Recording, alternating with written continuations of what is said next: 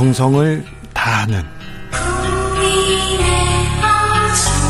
국민의 방송. KBS 주진우 라이브. 그냥 그렇다고요.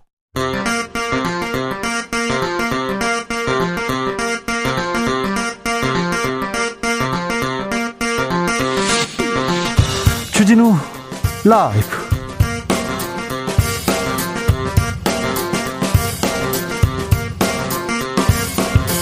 2022년 4월 1일 금요일입니다. 안녕하십니까. 주진우입니다. 6.1 지방선거가 두 달 앞으로 다가왔습니다. 송영길 민주당 전 대표 서울로 주소 옮기고 서울시장 도전했습니다. 경기도는요, 포스트, 포스트 이재명은 누가 될까요? 대구는요, 삼선 바라보던 권영진 대구시장 불출마 선언했죠. 홍준표 의원 그리고 김재원 전 최고위원 달리고 있는데 여기에 박심의 대표 주자 유영아 변호사가 오늘 가세했습니다. 달아오르는 지방선거 정치연구소에서 분석합니다. 윤석열 인수위 부동산 규제를 완화하겠다. 다주택자 양도세 중과 1년 미루겠다. 대출 규제 완화하겠다고 합니다.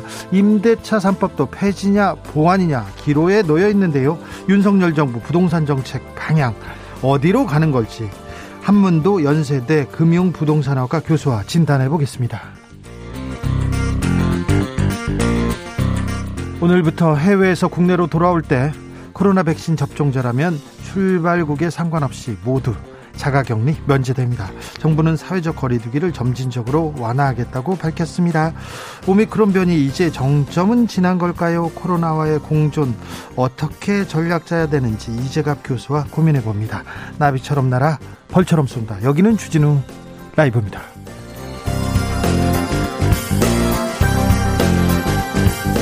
오늘도 자중자애 겸손하고 진정성 있게 여러분과 함께 하겠습니다. 4월이 시작됐습니다. 4월 1일입니다. 4월 1일 만우절인데요. 아, 혹시 학교에서 아니면 가족한테 오늘따라 뭐 멋져 보인다. 오늘따라 왜 이렇게 잘생겼어? 살 많이 빠졌네. 이런 거짓말 하셨는지 모르겠습니다. 예전엔 좀 많이 했는데 예전에 저는 만우절 날 꼭 수업에 잘안 안 들어가곤 했습니다. 그래 놓고 뭐 장난친다고 네, 그랬었는데 요즘은 그런 일 별로 없습니다. 4월 1일 장구경 배우의 얘기는 거짓말처럼 아직도 거짓말처럼 느껴지는데요. 아, 네. 만우절입니다. 정치권은 분주하기만 합니다. 뭐, 장난이나 장난칠 겨를이 없는 것 같습니다. 지방선거 두 달 앞으로 다가왔는데, 정치권에 하고 싶은 말 있으면 알려주십시오. 아, 잘 듣고, 다 듣고 저희가 여의도에 그리고 또 정치권에 알려드리겠습니다. 그리고 봄꽃이 피기 시작했는데 여러분은 봄맞이 어떻게 하고 계신지도 알려주십시오. 코로나 관련해서 궁금한 점도 보내주시면 저희가 다 알기 쉽게 풀어드리겠습니다. 샵 9730 짧은 문자 50원 긴 문자는 100원 콩으로 보내시면 무료입니다. 그럼 주진우 라이브 시작하겠습니다.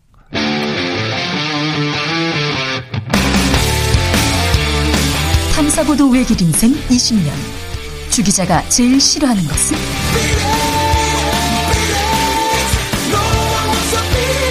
이 세상에서 비리와 부리가 사라지는 그날까지. 오늘도 흔들림 없이 주진우 라이브와 함께.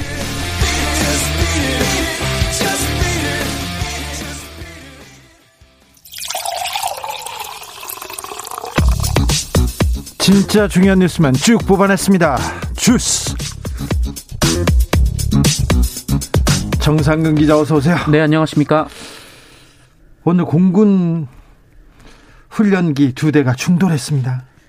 네, 이 경남 사천에 있는 공군 제3훈련 비행단에서 훈련기 두 대가 비행 훈련 중 공중 충돌해서 추락하는 사고가 발생했습니다.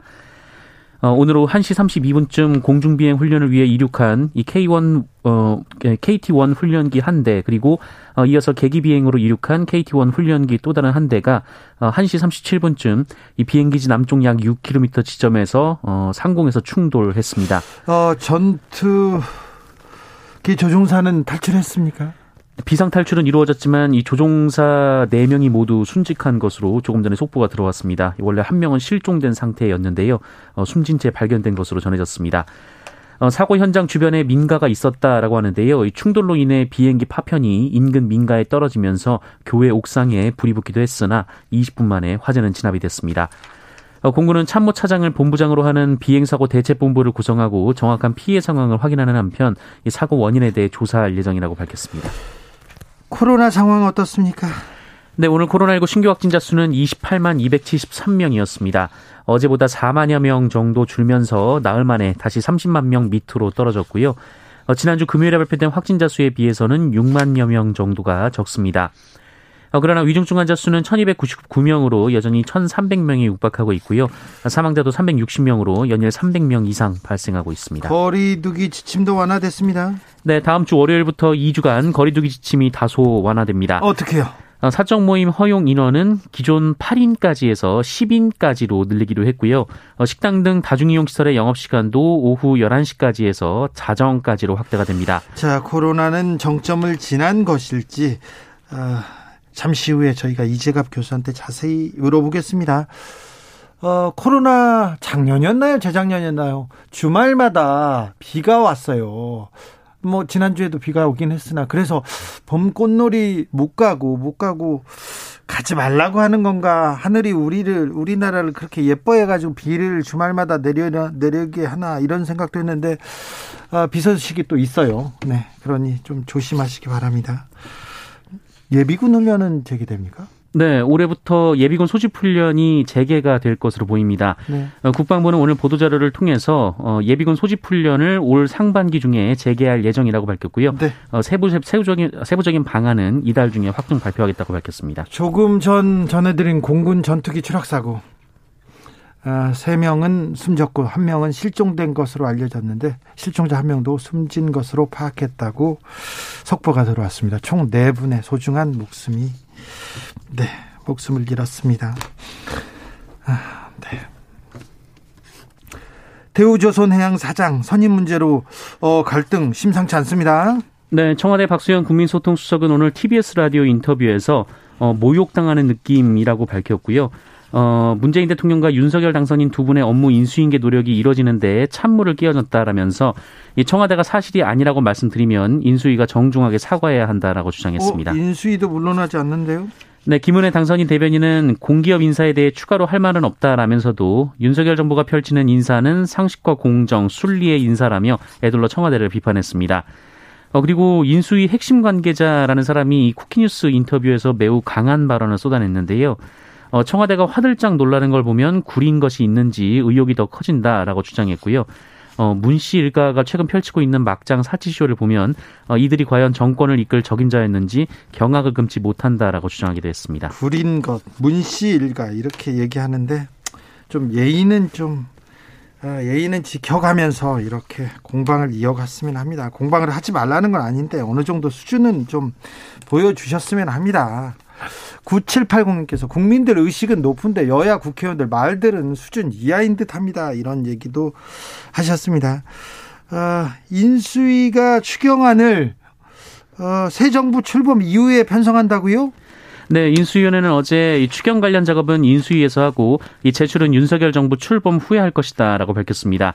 어, 추경호 인수위 기획조정분과 간사는 이 추경 작업 방향, 규모, 제출 시기 등은 어, 오롯이 윤석열 정부에서 결정하고 진행한다라면서 어, 현 정부의 의사결정에 책임지는 분과 상의를 하고 그분이 협조하면 되는 문제가 아니다라고 말하기도 했습니다. 어, 민주당은 새 정부 출범이 지방선거를 한 달도 채 남지 않은 시점이라는 점에서 이 추경 효과를 극대화하기 위한 의도라고 주장하고 있습니다. 민주당은 지방선거 표 계산에만 몰두한 정략적 꼼수라고 반박했고요. 또 추경이 시급하다라면서 안일한 태도를 버리고 하루빨리 이 추경안을 국회에 제출해야 한다라고 주장했습니다. 윤석열 당선인은 오늘 통합을 해치는 세력 막아야 한다고 주장했어요. 무슨 말입니까? 네, 윤석열 당선인은 오늘 국민통합위원회 간담회에 참석해서 이 사회 갈등을 야기하고 통합을 해치는 것으로 이득을 보는 사람이 누구고 어떤 세력인지 알고 우리가 막아서 국민이 하나된 마음을 가질 수 있어야 한다라는 말을 했습니다. 어, 당선인은 지금은 총으로 싸우는 전시는 아니지만 국제적인 위기와 이 국내적인 정치, 경제, 사회 위기들은 어, 사실 전시와 다를 바 없다라고 얘기를 했고요. 어, 특히 코로나19 위기는 힘들게 사는 분들에게 전쟁과 다름없는 큰 고통을 수반하는 위기라고 강조했습니다. 아울러 이거 극복하기 위해서는 하나된 단결과 통합 없이는 불가능한 일이라면서 갈등을 야기하고 통합을 해치는 세력을 막아야 한다라고 주장했습니다. 송영길 전 민주당 대표가 서울시장 출마를 선언했습니다. 네, 송영길 전 대표는 오늘 SNS에 이 주소를 송파구로 옮겼다라면서 이제 누가 서울에서 승리할 수 있을지 이 당과 당원과 지지자들께서 판단하는 시간이 될 것이라고 말했습니다. 어, 그러면서 이 당에는 훌륭한 분들이 많이 계신다라며 이 그분들과 함께 당의 결정에 충실히 따를 것이라고 말했고요. 이 객관적 근거가 없는 추대나 전략 공천은 머릿속에 없다라면서 경선에 임할 것이라고 밝혔습니다. 그런데 송영길 전 대표 출마에 대해서 민주당 내에서도 다른 목소리가 있습니다. 네, 서울의 지역구를 둔 민주당 의원 20여 명이 어제 의원총회 직후 어, 인천에서만 5선을 한 송영길 전 대표는 서울에 연고가 없고 어, 특히 대선 상임선대위원장으로서 대선 패배 책임에서 자유롭지 못한 점 등을 거론하며 송영길 전 대표 출마에 부정적인 의견을 모았습니다. 어, 이들은 송영길 전 대표 외에도 이낙연 전 대표와 정세균 전 국무총리, 박용진 의원 등 당내 자원은 물론이고 이 외부에서도 영입 인사의 가능성이 남아 있다면서 경쟁력 조사 등을 시행해 전략 공천 여부를 신중하게 결정해야 한다라는 의견을 제시했습니다. 네, 제보 지방선거 본격적으로 시작되는 모양새입니다. 유영아 변호사는 대구시장 출마 선언했습니다. 네, 박근혜 전 대통령의 최측근으로 분류되는 유영아 변호사도 오늘 대구시장 출마를 공식 선언했습니다. 유영아 변호사는 지난 5년 그 여러분들은 다른 이들의 조롱과 멸시를 견뎌야 했고 박근혜 전 대통령에게는 참담하고 참혹한 날들이었다라고 주장하면서 어, 본인이 지난 5년간 보여줬던 한결같음으로 고향 대구를 위해 곧게 흘러가겠다라고 말했습니다. 박근혜 전 대통령이 후원회장을 맡았다고요? 네, 유영아 변호사는 곧 만들어질 후원회 회장을 박근혜 전 대통령이 맡아주기로 했다라면서 어, 후원회를 맡으면서 시민들에게 하고 싶은 당부 그리고 부탁의 메시지가 나오면 알려드리겠다라는 말을 했습니다. 국정농단 등으로 징역 22년형을 선고받고 특별 사면된 지 4개월여 만에 정치 참여를 선언한 상황입니다. 어, 또한 이날 기자회견에는 가로세로 연구소 강용석 소장 등이 참석하기도 했는데요. 강용석 씨가요? 네, 박근혜 전 대통령이 가로세로 연구소 유튜브 방송을 통해서 메시지를 전달할 것이라는 얘기도 나오고 있습니다. 오세훈 서울시장 이 공직기계에 올라가면 그 주식을 백지 신탁하기로 돼 있는데요. 주식을 사고 팔았다고요? 네, 이 보유한 주식을 백지 신탁하라는 처분에 불복해서 행정 심판을 신청한 오세훈 서울시장이 행정 심판을 신청했어요? 네. 법이 그런데요? 아, 네, 그렇습니다. 어, 심판 대상이 된 해당 주식을 추가로 사고 팔았다라는 보도가 나왔습니다. 아, 법 행정 심판을 신청한 사이에 또 주식을 사고 팔았다고요? 네. 어, 뭐 행정 심판을 신청할 수는 있는데요.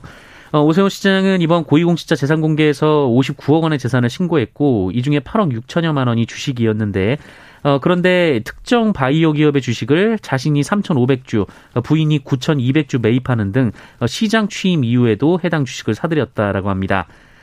어, 고위공직자는 보유한 주식이 3천만 원이 넘으면 법에 따라 임명 또는 취임 두 달 안에 팔거나 어, 수탁기관에 맡기는 백지 신탁을 해야 하는데요. 해야죠. 어, 이해충돌 소지가 발생할 수 있기 때문입니다. 네.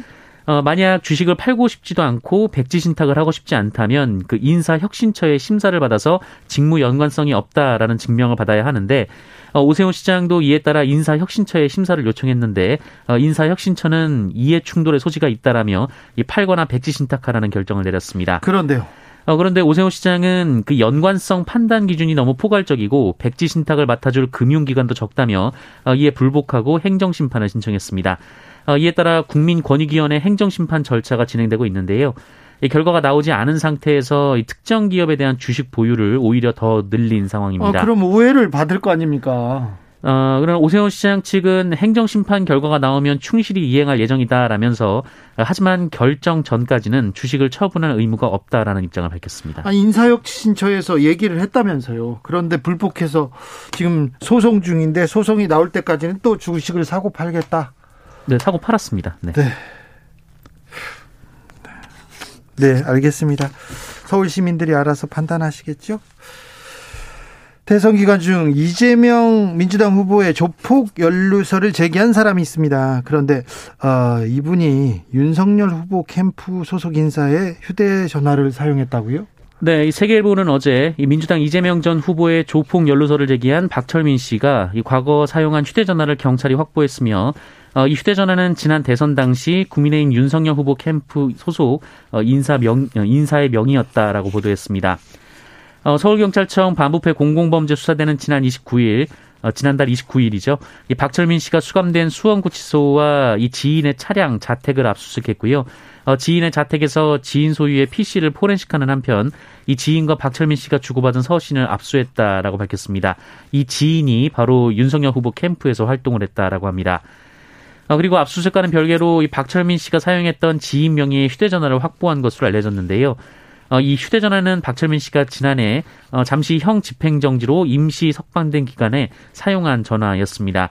어, 경찰은 박철민 씨가 누구와 연락을 했는지 고의로 허위 사실을 공표했는지 등을 수사 중에 있습니다. 민주당은 강하게 반발했습니다. 네, 이소영 민주당 의원은 어제 국회 비상대책위원회에서 이 보도가 사실이라면 이재명 후보를 낙선시킬 목적으로 박철민 씨와 윤석열 후보 선대위가 조직적인 정치 공작을 벌인 것이다라고 주장했습니다. 네, 검찰에서 블랙리스트 수사를 확대하고 있습니다.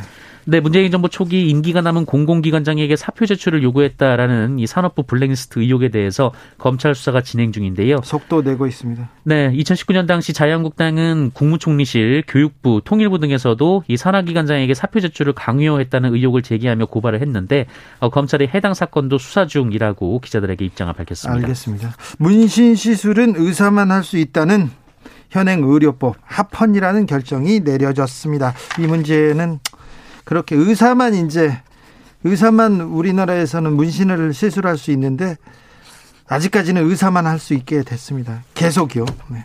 주스 정상근 기자 함께했습니다. 감사합니다. 고맙습니다. 봄이 성큼 다가왔습니다. 봄은 오고 코로나는 좀 갔으면 하는데 쉽지 않네요. 정부가 새로운 거리두기 방안 내놨습니다. 어떤 건지 어, 코로나 정점은 지난 건지 물어보겠습니다. 이재갑 한림대 강남 성심병원 감염내과 교수 안녕하세요. 네, 안녕하세요. 교수님 현재 상황 어떻게 보세요? 어, 일단은 뭐 우리가 기대했던 대로 정점은 지나가는 게 맞는 거는 같고요. 네. 다만 여러 가지 변수 때문에 확진자의 규모 자체가 저희 예상보다 이제 좀 많은 상태에서 정점을 찍었기 때문에 네. 전반적인 유행 상황 자체는 상당히 좀 그러니까 완화되는 속도가 매우 느리게 점진적으로 될 가능성이 매우 높다고 생각을 하고 있습니다. 정점으로 올라갈 때는 가파르게 올라가더니 왜 이렇게 천천히 떨어지는 거예요? 그러니까 이제 그 유행 자체가 저희가 어떤 뭐 거리두기나 이런 인위적인 방법을 쓰지 않았었기 때문에 예. 때문에 어느 정도 이제 많은 사람이 감염이 돼서 그래서 그거에 맞춰서 천천히 떨어지는 패턴을 보일 수밖에 없어서 네. 사실 그래서 이 부분의 유행 부분들은 상당히 이제 매우 천천히 떨어질 수밖에 없고 거기다가 스텔스 오미크론이라고 하는 이제 그 B2 변이 영향도 있어서 이런 네. 부분이 매우 완만하게 떨어질 것 같습니다. 교수님 왜 이렇게 숨이 차세요? 어디 달려오셨어요? 어, 아니, 제가 지금 계단을 잠깐 올라가가지고 천천히 천천히 네 괜찮습니다. 예. 네. 네, 예, 예. 예. 교수님, 어, 지금 천만 명 넘게 그 확진됐잖아요 코로나에 우리 국민 네. 중에. 실제는 얼마나 걸렸을까요? 어느 정도라고 보세요? 그러니까 최근 들어서 저희가 이제 진단 체계를 바꾼 이후에 감염자가 많아졌기 때문에 그래서 저희가 이제 보통 확진된 분의 한 두 배 정도는 더 감염되지 않았을까 얘기를 사실 하고 있거든요. 예. 그러니까 최근 들어 감염된 사람들의 숫자가 거의 천만에 가까우니까 뭐 두 배면 거의 2천만 정도 게 이제 뭐 그래서 보통 추정하기는 한 1,500만에서 한 2천만 사이 감염됐은 게 아니냐 이런 얘기를 하고 있기는 합니다. 알겠습니다. 어, 오늘 저기 거리 제한 사회적 거리두기를 조금 완화했어요. 밤 12시까지 인원 제한은 10명까지. 이 방침은 어떻게 생각하세요? 그러니까 뭐 정점을 찍었기 때문에 이제 완화를 하겠다고 얘기를 했었기 때문에 그러니까 뭐 일단 정부에서도 어쩔 수 없는 선택이라고 생각은 들고요. 다만 뭐 여러 군데서 얘기했던 대로 급격하게 뭐 모든 시간 제한도 없이 뭐 인원 제한 없이 다 풀고 이런 상황까지는 안 간 것만으로 그냥 다행으로 생각하고 있습니다. 어 인수위에서는 영업 제한 영업 시간 제한 폐지하자 이렇게 공개적으로 요청했는데요.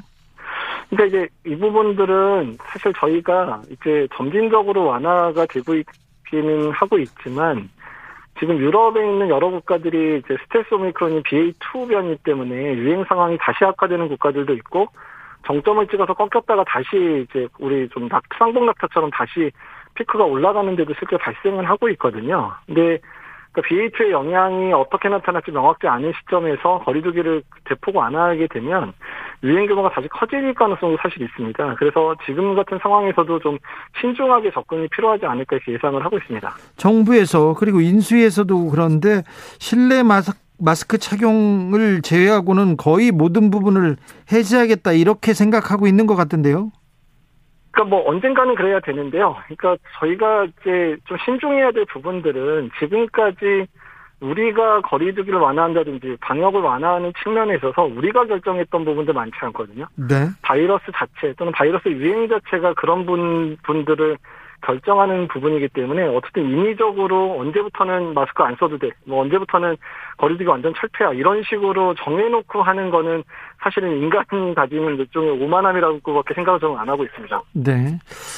어, 11일부터 전국 보건소 선별진료소, 임시 선별진료소에서 신속 항원 검사 중단됩니다. 그럼 어떻게 되는 겁니까?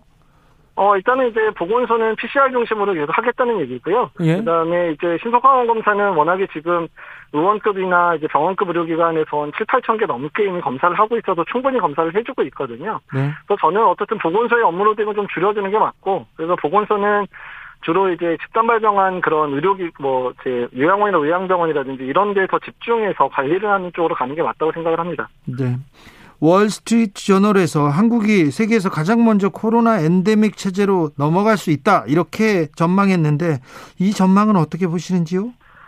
그러니까 이제 확진자가 급증한 거에 비해서는 사망자의 숫자라든지 사망률이 낮은 부분들 보고 또 예방접종률이 매우 높았기 때문에 가능했던 부분을 보고 얘기를 하는 거긴 하지만 어떤 면에서 되게 씁쓸한 분석이기도 하거든요. 그만큼이나 유행 규모를 조정하지 못하고 너무 키워나서 생긴 부분들 또한 우리가 사실 이렇게 많은 사망자 한달 사이에 뭐 만 명에 가까운 사망자가 발생할 부분들까지 예상하지는 않았었던 부분이라 그런 영광을 얻기 위해서 우리가 받은 그런 상처가 너무 큰 거가 저는 매우 아쉽다고 생각을 하고 있습니다. 네. 코로나 확진자도 이제 동네 병원에서 대면 진료 받을 수 있게 되는 건가요? 일단은 뭐 대면 진료 기간을 확대하겠다고 얘기하는데 사실 신속 항원 검사를 하는 의료기관에 비해서는 대면 진료를 하겠다고 하는 의료기관 숫자가 아직 많지는 않거든요. 근데 어떻든 간에 이제 코로나 바이러스 감염 자체가 일반화되기도 하고 있고 또한 의료기관들도 검사를 하면서 확진자들을 여러 번 진료를 해보신 경험들이 있기 때문에 일단은 이제 그런 식으로 패턴은 바꿔가는 게 맞고 어떻든 일반적인 진료에서도 확진자를 볼수 있게끔 만드는 건 매우 중요한데 다만 의료기관의 구조가 지금 준비가 됐느냐에 대해서는 사실 의문점이 있습니다. 그래서 의료기관들의 구조가 환자를 안전하게 볼 수 있도록 특히 의료진도 안전해야 네. 환자들도 안전해야 되니까 이 부분들에 대한 준비를 철저히 해야지 가능한 부분이긴 합니다. 코로나 시대 의료진들 너무 많이 코로나에 감염됐더라고요. 너무 미안하고 죄송하더라고요. 아, 근데 감염된 의료진 짧으면 사흘 만에 다시 출근한다고 하는데 현재 현장의 의료진 상황은 어떻습니까? 어, 그러니까 뭐 저희 제가 근무하는 병원도 이미 5일로 줄여서 일단 일을 하고 있기는 한데, 네. 그러니까 3일까지 줄여야 운영이 되는데도 이미 많이 나오고 있기는 한데요. 다만 3일의 문제가 뭐냐면 첫 번째는 의료진이 다 회복됐느냐. 아직도 증상이 힘들고 어려운데 완전히 몸이 정상으로 되지 않았는데도 근무해야 되는 상황이 되는 게 첫 번째 문제고요. 일단 3일 만에 출근했었을 때 특히 환자랑 밀접하게 접촉을 해야 되는 뭐 간병인이나 요양보호사와 같은 분들 같은 경우에는 사실은 전파를 시킬 수도 있거든요, 환자한테요. 그러니까 이런 부분을 최소화할 수 있는 수준에서 결정을 해야지 이게 뭐 조금 힘들다고 그냥 다 3일 뭐 이런 식으로 결정할 수 없다. 그러니까 의료기관의 개별 상황에 따라서 조정은 해야 되고 특히 3일로 줄이는 거는 정말 어쩔 수 없는 때 빼놓고는 정말 최소화해야 된다고 말씀드리고 싶습니다. 네. 코로나 이후에 후유증이 좀 계속된다 이렇게 호소하는 분들이 많습니다. 좀 대책을 세워야 될 것 같은데요. 예, 저도 이제 사실 외래 시간에 격리 해제되고 나서 아직도 힘들다고 오시는 분이 하루에 세네 명씩도 외래 오시고 있거든요. 아, 많이 오는군요. 예, 뭐 기침을 오래 한다든지 머리가 계속 아프다든지 너무 피곤하다든지 이런 식으로 호소하는 분들이 많아서 그러니까 예전에는 전체 확진자 규모가 작으니까 거의 몇 명 본 적이 없는데 최근 들어 확진자가 많아지니까 생긴 문제인데 사실 이런 분들이 현업에까지 복귀하고 제대로 일을 할 수 있으려면 꽤 시간이 걸릴 수도 있어서 이런 부분들을 어떻게 해결할지 또 의료적으로 얼마나 도와드릴 건지 또한 심리적인 상담도 중요해서 그렇게 어떻게 도와드릴지에 대한 고민들은 좀 많이 해야 됩니다. 게이머 제이콥님께서 현직 간호사입니다. 3일 만에 출근은 미친 짓입니다. 이런 의견도 주셨습니다. 6118님께서 이 선생님 목소리만 들어도 짠합니다. 애쓰는 보람도 없이 코로나 너무 길어요. 건강 챙기십시오. 이렇게 안부 감사합니다. 네. 애쓰시는 보람은 많이 있습니다. 그래서 선생님 이제 터널의 끝이 조금씩 보이기는 합니까? 일단 뭐 오미크론은 끝나긴 하겠죠. 뭐 4월 말이나 5월 초 되면 많이 안정이 될 거라 생각은 하는데 일단은 이제 불확실성, 어떤 새로운 변이가 언제든 나올 수 있다는 불확실성 부분들은 저희가 언제나 염두를 해야 되고, 어쨌든 그런 상황에 대해서도 충분히 준비를 해야 된다. 그리고 의료 체계도 계속해서 개혁을 해서 새로운 변이 또는 새로운 팬데믹이 와도 우리가 버텨낼 수 있는 그런 체력을 만드는 게 지금 제일 중요한 준비의 과정이라 생각을 하고 있습니다. 네. 코로나가 오고 세 번째 봄이 옵니다. 세 번째 꽃이 피고 있습니다. 마지막으로 국민들한테 당부 말씀 부탁드리겠습니다. 어, 뭐, 2년이 넘게 고생하셨고, 또 국민들이 노력하셔서 그래도 외국보다 큰 피해 없이 지금까지 잘 버티기는 했거든요. 네. 근데 어, 그렇지만 마무리가 되게 중요하고, 또한 앞으로 똑같은 일이 벌어졌을 때 우리가 얼마나 지금의 교훈을 가지고 잘 대응하느냐가 또 중요하기 때문에 우리가 그런 이후의 상황들을 잘 대비하는 그런 시간들을 가졌으면 좋겠습니다. 네. 마지막 질문입니다. 0545님께서 교수님, 교수님이 만약에 대통령이라면 대통령 이라면 어떤 결정을 하시겠습니까? 어, 대통령이라면 일단 의료진들한테 보너스를 좀 주고 시작했으면 좋겠습니다. 네, 그래야죠. 예, 예. 금전적 보상 중요합니다. 네, 예. 알겠습니다. 9901님께서 집사람이 요양병원에서 근무 중입니다. 3일 후에 오늘 출근했어요. 사람이 없다네요. 아이고, 아이고, 예. 코로나 걸렸는데 3일 만에, 사흘 만에 다시 출근해야 되는 현실 좀 안타깝습니다. 특별히 의료진들한테 감사함과 미안함을 전합니다. 말씀 감사합니다. 이재갑 교수였습니다. 네, 감사합니다. 교통정보센터 다녀오겠습니다. 오수미 씨.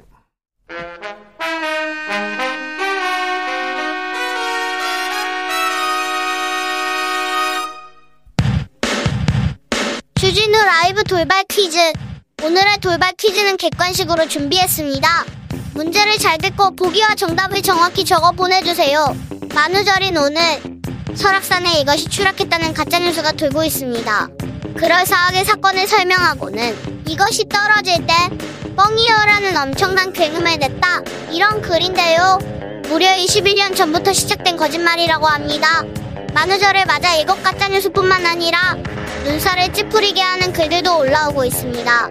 장난이라 해도 공포와 불안감을 유발하는 정보를 반복적으로 유포하면 법적 처벌 대상이 될 수 있다고 해요. 물론 주진우 라이브 청취자분들은 안 그러겠지요? 자, 그럼 오늘의 문제 드릴게요. 강원도 속초시 설악산에 있는 바위로 밀면 흔들리지만 떨어지지는 않는 바위. 이것의 이름은 무엇일까요? 1번 흔들바위 2번 울산바위 다시 한번 들려드릴게요.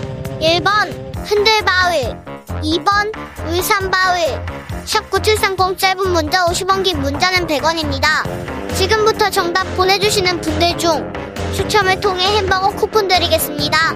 주진우 라이브 돌발 퀴즈 월요일에 또 만나요